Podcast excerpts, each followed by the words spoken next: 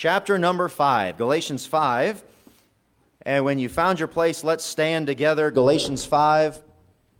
And we'll jump right into the message tonight. And if you need an outline, you can raise your hand. Brother Sam's already got them ready to go. My man, Brother Sam. Galatians 5. And we're going to be in the final few verses of Galatians 5. And then we're going to switch gears next week and go into Galatians 6. But we're still talking about being filled with the Spirit here tonight. And we're going to look at the fruit of the Spirit. Perfect. So, Galatians 5, verses number 22 through 26. The Bible says, But the fruit of the Spirit is love, joy, peace, long suffering, gentleness, goodness, faith, meekness, temperance. Against such there is no law. And they that are Christ's have crucified the flesh with the affections and lusts. If we live in the Spirit, let us also walk in the Spirit. Let us not be desirous of vainglory, provoking one another, envying one another. Thank you. You may be seated. So tonight we're going to look at what happens when we walk in the Spirit. Last week, Michael Molinex preached did a great job about the fool, the simple, the scorner, and the wise. Two weeks ago, when we were last in this passage, we looked at the works of the flesh. Do you remember that? At what happens when we try to work this Christian life, work through life in our own power. And if you look again, look at verse 19. Now the works of the flesh are manifest, which are these adultery, fornication, uncleanness, lasciviousness, idolatry, witchcraft, hatred, variance, emulations, wrath, strife, seditions, heresies, and so forth. All bad things. And we see whenever we try to do whatever, God's work, our own work, our career, whatever, parenting, being a spouse in the flesh, whatever is in the flesh, that's what we get because in our flesh doesn't dwell any good thing. And then that's contrasted with the fruit of the Spirit. If you look in verse 16, we looked at this already before in another sermon. This I say then, walk in the Spirit, and ye shall not fulfill the lust of the flesh. Uh, in, in, the very end, let's see, um, verse 25, if we live in the Spirit, let us also walk in the Spirit. Those two verses are the only place where that exact phrase is mentioned, walk in the Spirit. The Bible mentions other ways, similarly. Ephesians 5.18, it says, Be not drunk with wine, wherein is excess, but be filled with the Spirit. Now, what does that mean? That, that, that contrast there in Ephesians 5.18 that's in your notes is on purpose. When somebody is drunk, they have surrendered their will over to the alcohol. How many stories have we heard where tragedy happened and then the next day the person doesn't remember doing anything, whether it's driving or, or some other domestic violence or something, and yet they're still responsible for it? It's because they have surrendered their will over to the alcohol. By the way, you know a good way to never ever get drunk? Don't ever drink. okay? I promise you, no one has ever gotten drunk who never had a sip. In fact, the Bible says to not even look at it. Over there in Proverbs uh, chapter number here, I jotted it down here. Proverbs 22 31. Look not upon the wine when it's red, when it giveth his color in the cup, when it moveth itself aright. In your King James Bible, wine means any grape product, jelly, anything, anything. And it says right here, when it's fermented, though, don't even look at it. You know, if you don't even look at it, you'll never touch it. You never touch it, you never sip it. If you never sip it, you never get drunk, okay? You won't have any regrets. So there's my little extra sermonette for you, okay? But just like when you're drunk, you have surrendered your will to the liquor and you're not control anymore, but you're still responsible. When you are filled with the Spirit, it means you've surrendered your will to God. Not what you feel like doing, the flesh, what it wants to do, but what the Lord wants you to do. That's being filled with the Spirit or walking in the Spirit. Now, when you got saved, you've got the Holy Spirit. He is inside of you, but surrendering to the Spirit is a different matter. Surrendering to the Holy Spirit that lives inside of you. Okay, um, have you ever struggled with self control?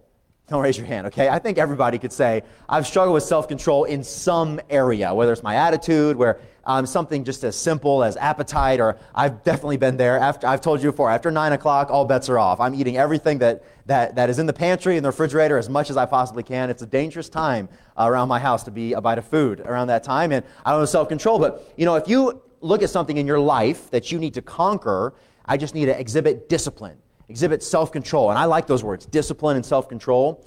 But really, the only chance you have is to be filled with the Spirit.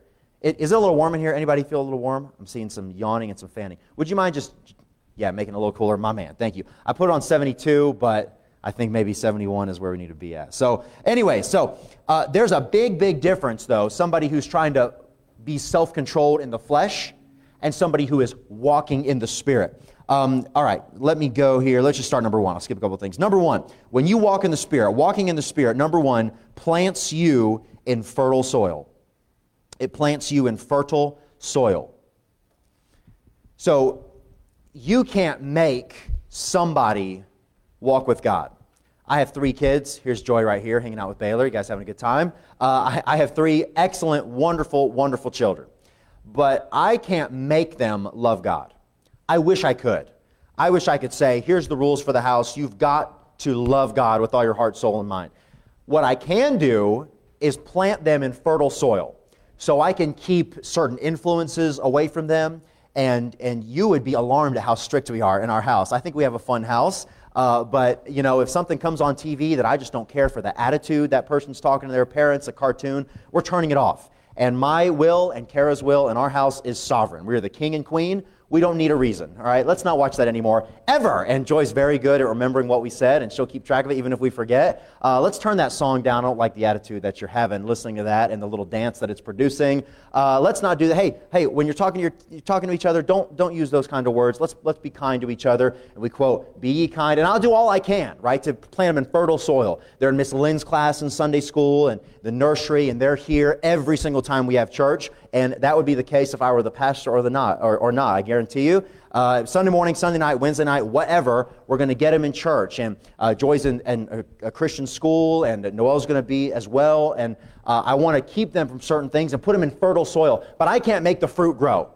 I can't make it happen. I, uh, we had all these Easter lilies up here, and I was about to throw them away after two weeks, but I thought, man, they're perennials. I was looking them up on my phone. They're so beautiful. Uh, what am I going to do with these? It was like a Tuesday that I was trying to figure out what to do. So I went home and I dug up some ground and put them in there, and I watered. I tried to put them in, in good soil, and I'm hoping they'll come back next year. Next Easter, we'll see. A good memory of 2021 Easter. But I can't make it happen. I can water it. I can make sure they have sunlight and all. So you understand what I'm saying. So you can't make good fruit produce in your life. You, you can't do it. You know what? You can't produce other Christians in your life by telling them, uh, Kathy said, let's pray for the lost. Absolutely. The best prayer request you can bring forward. Uh, you can't produce love, joy, peace, but you can make the soil fertile. You can abide in Christ. You can walk in the Spirit, and then He'll produce the fruit. Right? I want my kids to live for God and walk for God. I'll do the best I can, but ultimately they've got to make that decision. And I want to produce spiritual fruit in my own life, but ultimately the Holy Spirit has to do that. And I do that by inviting him in and surrendering my will to the Holy Spirit. Look at the fruit of the Spirit. By the way, it's fruit of the Spirit, verse 22, not fruits, because it's all or nothing. You don't cultivate love because you're, you're not doing very well on love. You cultivate walking in the Spirit, and that fruit will all be produced in your life. The fruit of the Spirit is love. And I put a little uh, uh, um, description of each one of those in your notes. So uh, that works out well. So for sake of time, we'll just read through them. You can look at it later. Love, joy, peace, long suffering, gentleness, goodness, faith, meekness, and temperance. And it says, against such there is no law. Basically, anything that there would never be a law against, all of the good, good things, that will be produced in your life when you walk in the Spirit. If you're walking in the flesh, not so. Walking in the flesh gives you that bad list, verses 19 to 21. When you're walking in the Spirit, you get these things. So when you walk in the Spirit, you put yourself right there into fertile ground. The Bible says in 1 Corinthians 9, 25 through 27, thinking about our responsibility there to get in fertile ground, says, Every man that striveth for the mastery is temperate in all things. Now they do it to obtain a corruptible ground, but, crown, but we an incorruptible. Meaning that if somebody's trying to get really good at something, they're going to practice. You get good at piano by practicing. You get good at running by getting out there and doing it by practicing. And they do it for a corruptible crown, for a medal, for a certificate, whatever. But we an incorruptible. Verse 26, Paul writes, I therefore so run, not as uncertainly, so fight I, not as one that beateth the air, but I keep my body and bring it into subjection, lest by any means, when I preach to others, I myself should be a castaway, thinking about putting our kids in fertile soil. A Cambridge professor named Coleridge was once talking with a man who told him that he did not believe in giving little children any religious instruction whatsoever. His theory was that the child's mind should not be prejudiced in any direction, but when he came to years of discretion, he should be permitted to choose his religious opinions for himself. Coleridge said nothing, but after a while he asked his visitor if he would like to see his garden. The man said he would, and Coleridge took him out in the garden, where only weeds were growing. The man looked at Coleridge in surprise and said, This is not a garden, there's nothing but weeds here. And he said, Well, you see, I did not wish to infringe upon the liberty of the garden in any way. I was just giving the garden a chance to express itself and to choose its own production. And you've all heard the foolishness before, of like, well, I don't want to uh, kind of prejudice my child one way or another in religion. Man, what a dumb thing. What a, what a ridiculous, I'm trying to choose my words carefully. What a not intelligent thing, all right? What a foolish, foolish thing. Because because someone's going to get the heart of your child. And it might as well be the truth of the Word of God. You know, the world knows that if you can get the child early, then you've got the child. It, it made me think of a couple quotes. Karl Marx, the founder of communism, not a role model, I think you'd agree. He said, The education of all children from the moment that they can get along without a mother's care shall be in state institutions. Vladimir Lenin, who founded Soviet Russia, he said, he said, Give me four years to teach the children, and the seed I have sown will never be uprooted. And, you know, those children, it's so important talking about children and teachers and everything. You know, God, God loves the children. We ought to love our children.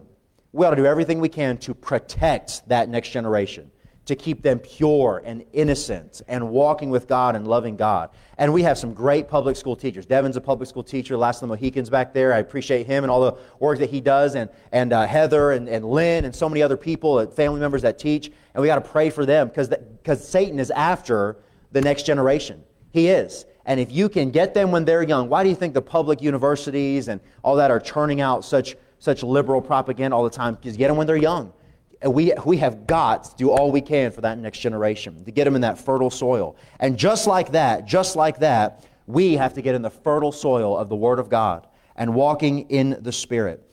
Because the goal is a spiritual life. And a spiritual life is not something that we contrive, but it's something that God gives. So, walking in the Spirit, it puts yourself in fertile ground. Number two, it reflects your true condition. Now, what do I mean by that? Reflects your true condition. Did you know that you right now are a child of God. If you're saved, if you're saved, I don't assume anything, but if you're born again, you're a child of God. You're a new creature. And that old man, that sinful nature, the power of that is gone. Now, the presence is not gone. We still struggle with sin every day, don't we? That's why we die daily. But that presence of sin is still there. But you don't have to live under the power of sin.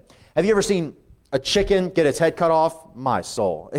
it's traumatic. But when a chicken gets, get it, gets its head cut off, it, it's dead, but it flops around the barnyard for a little while, right? Now you wouldn't look at that chicken and say, well, look at that chicken, it's alive. No, it's like, it's, it's dead, but it's still got some power. It's still flopping around till that last nerve ending is dead. It's still to be flopping around. Well, you're kind of flopping around stage of life right now, okay? So when you're saved, that old man is dead, but it still fly, it flops around every day, doesn't it? And every day we've got to put to death that old man. That's what I mean when I say die to self. I'm not going to pay any attention to this. Not me. It's just not me. That's not my style. That's not who I am anymore. Did you ever have a uh, maybe a homemade gift at Christmas time from an older relative that maybe didn't know you very well but felt obligated to make you something?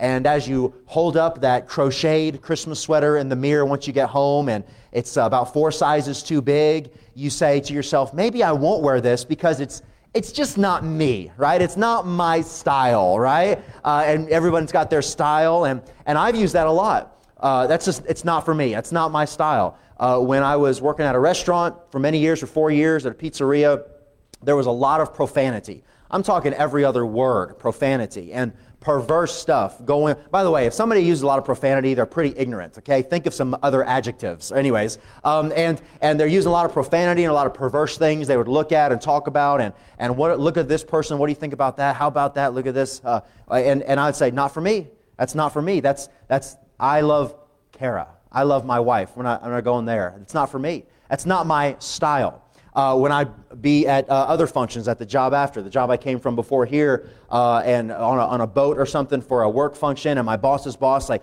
just try this beer. Just try it. Who's to know? Who cares? Just a sip. Just try it. Fresh bottle, open. I said, not for me. That's not me. That's not my style. Whatever you need to say, that's, and it's just not me. I have no part of that because I'm a child of God.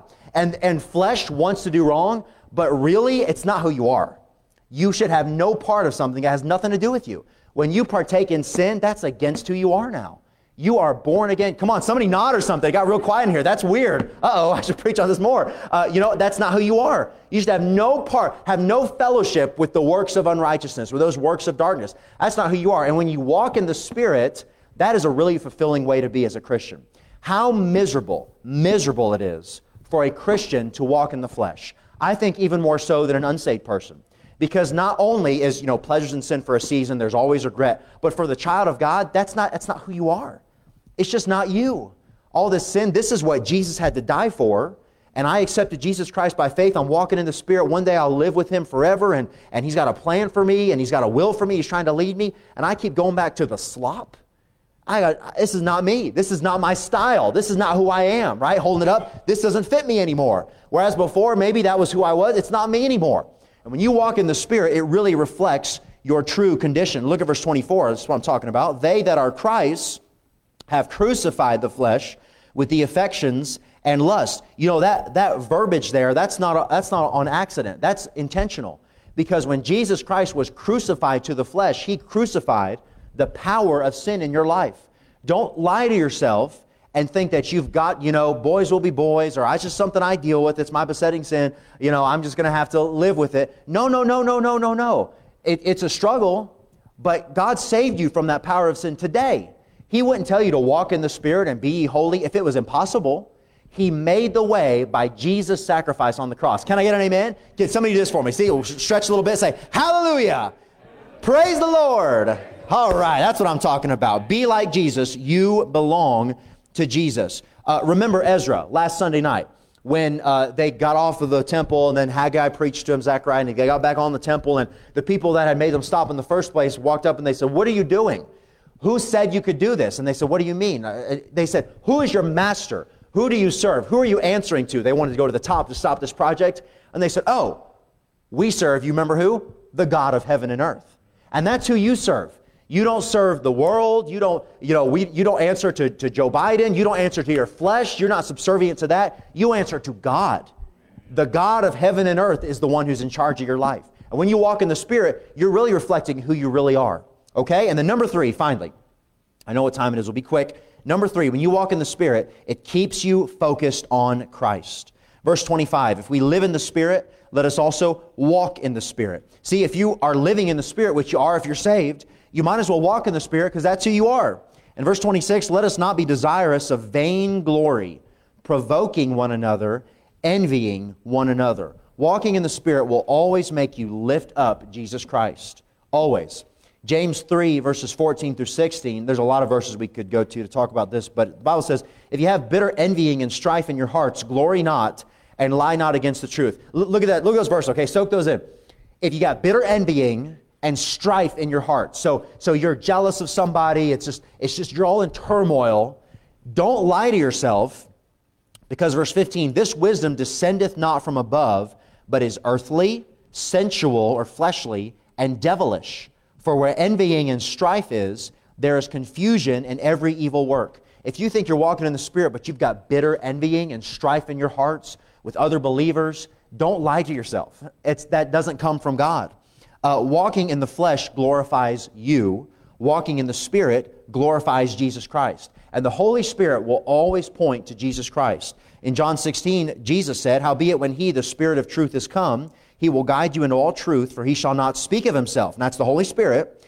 But whatsoever He shall hear, that shall He speak. And He will show you things to come. He shall glorify me, for He shall receive of mine, and shall show it unto you. Now, this quote that I put in there by George Sweeting this little quote will help you so much in discerning cults and religions and things out there. He says, Watch out for any ministry or person who claims to be led by the Holy Spirit but acts contrary to the Word of God. That's one thing.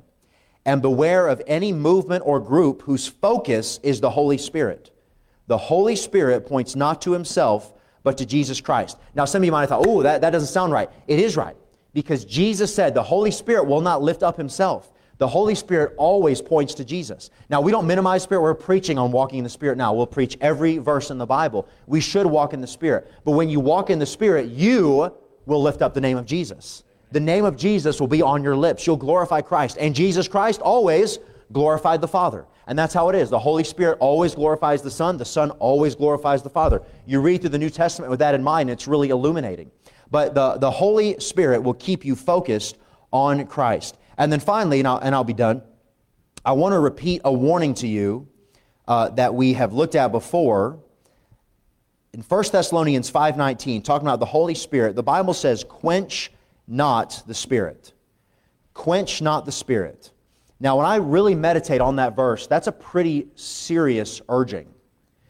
Because it says there, it implies that you can quench the Spirit. What does quench mean? It means like ex- extinguish. You've got a fire extinguisher here, one back there. They're all over the property to keep us safe. Why is that? If a fire springs up, we want to extinguish that as soon as we can because that flame will, will spread. The Holy Spirit is likened unto fire. We know all that. But it means that you, as a person, me as a person, us as a church, we can actually, now think about this, think about this, and I'm almost done. We can hinder the work of God with what we choose to do. We could actually get in the way of the will of God. That, that's pretty sobering, isn't it? Now, someone would say, well, if, you know, if it's God's will, it's going to happen or not. And I understand what they mean by that, and in a way that's true. But think about this it's God's will for who to be saved? Everybody. Is everybody saved? No, because they're not following the will of God. It is actually possible for me or you or somebody to quench the Spirit's working, and that's so scary. Isn't that scary? God has a will for your life, and you can miss it if you say no to the Spirit and yes to your flesh. That's, that's mind blowing. It's very sobering, very humbling. And I don't mean to put more power in your hands than you think you have, but, but listen, it's a real deal. It's a real thing. Look, God wants to do something with this church. Would you agree? If I didn't think so, I wouldn't be here, right? And if I didn't think that God still had something to do with the New Testament church, I would do something else with my life, not just at this church. I would go rent cars or something dumb like that, right? Just something to pass the time and make some money and try to get the biggest house I could and whatever nonsense that's going to burn away with fervent heat at the end of the world and I'll pass away and leave nothing. But, but I think there is a work that God wants the New Testament church to do in this age, the same as when he ascended and said, Go into all the world, preach the gospel to every creature, baptizing them in the name of the Father, and the Son, and the Holy Spirit, teaching them to observe all things whatsoever I have commanded you. Lo, I'm with you always, even in the end of the world. And he went up into heaven, and that mandate has not changed. It doesn't matter just because there's so and so in the White House and there's riots in the streets and, and uh, our, our dollar is going to be worth nothing and going on and on. And, and look what the public school is teaching. And that doesn't mean that our mandate, there's COVID, it doesn't mean that our mandate is over to get the gospel to people. The Holy Spirit is still touching people's hearts. Imagine this. Imagine, just imagine, that the Holy Spirit is working on somebody's heart right now about receiving Christ as their Savior. You know He is. You know He is and that person gets sent across your path. And a conversation ensues, and you, because you're too busy, or because you're too embarrassed, or whatever, you choose not to mention the name of Jesus. You don't invite them to church, nothing. You say, You have a good day. And there was a wide open opportunity. You felt the Holy Spirit tugging on your heart you did. Maybe you forgot a track, but you could at least say, hey, you should come to my church sometime. I great church. You love our pastor. He's amazing. No, but you, you invite them to church somehow, and, and, uh, and, they, and they go away, and that Holy Spirit was working in their hearts. God always uses people to reach people.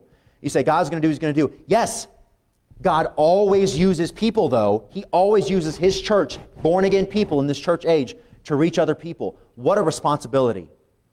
What a responsibility to keep sin out of our lives so we can hear the Holy Spirit's leading us. There's nothing more important in our lives than telling somebody about Jesus. And the Holy Spirit convicts, it's all God that does the saving. But wouldn't it be great if He would use me and you to bring them to that point of salvation? Just by mentioning the name of Jesus. Holy Spirit's working in their heart. The Holy Spirit's tugging on your heart. Hey, mention Jesus. Hey, t- invite them to church. Ask them if they go to church anywhere. See if a conversation happens. And you just say something real casual. Hey, I appreciate the service today. Here's, an, here's a little invitation to my church. It's got some encouraging verses in there. And you take it from there. They say, oh, that's great. I've been looking for a church. Well, that's great. More importantly than going to church, there's some verses in there tell you how you can know for sure you're going to heaven when you die. See the response? Wow, how about that? Is that something you ever thought about? Do you know for sure if you die today that you would go to heaven? Do you, do you know the Lord? Well, I guess I don't know for sure. I got to assume. Right there. That's what I'm talking about. That's why we're here. That's why we're here. The church is here to reach others for Jesus Christ. Quench not the Spirit. It's bigger than me and you. It's bigger than, than yours or my pet sin, our preferences. It's, it's a bigger thing. And, and, and, and when we walk in the Spirit, there is no limit to what God can do with you, the impact you can have for Jesus Christ. Walk in the Spirit. I could go on, but we have a responsibility to walk in the Spirit. When we do, we'll be in fertile soil for fruit to grow. We'll be reflecting our true nature and we'll be focused on Christ. Let's pray.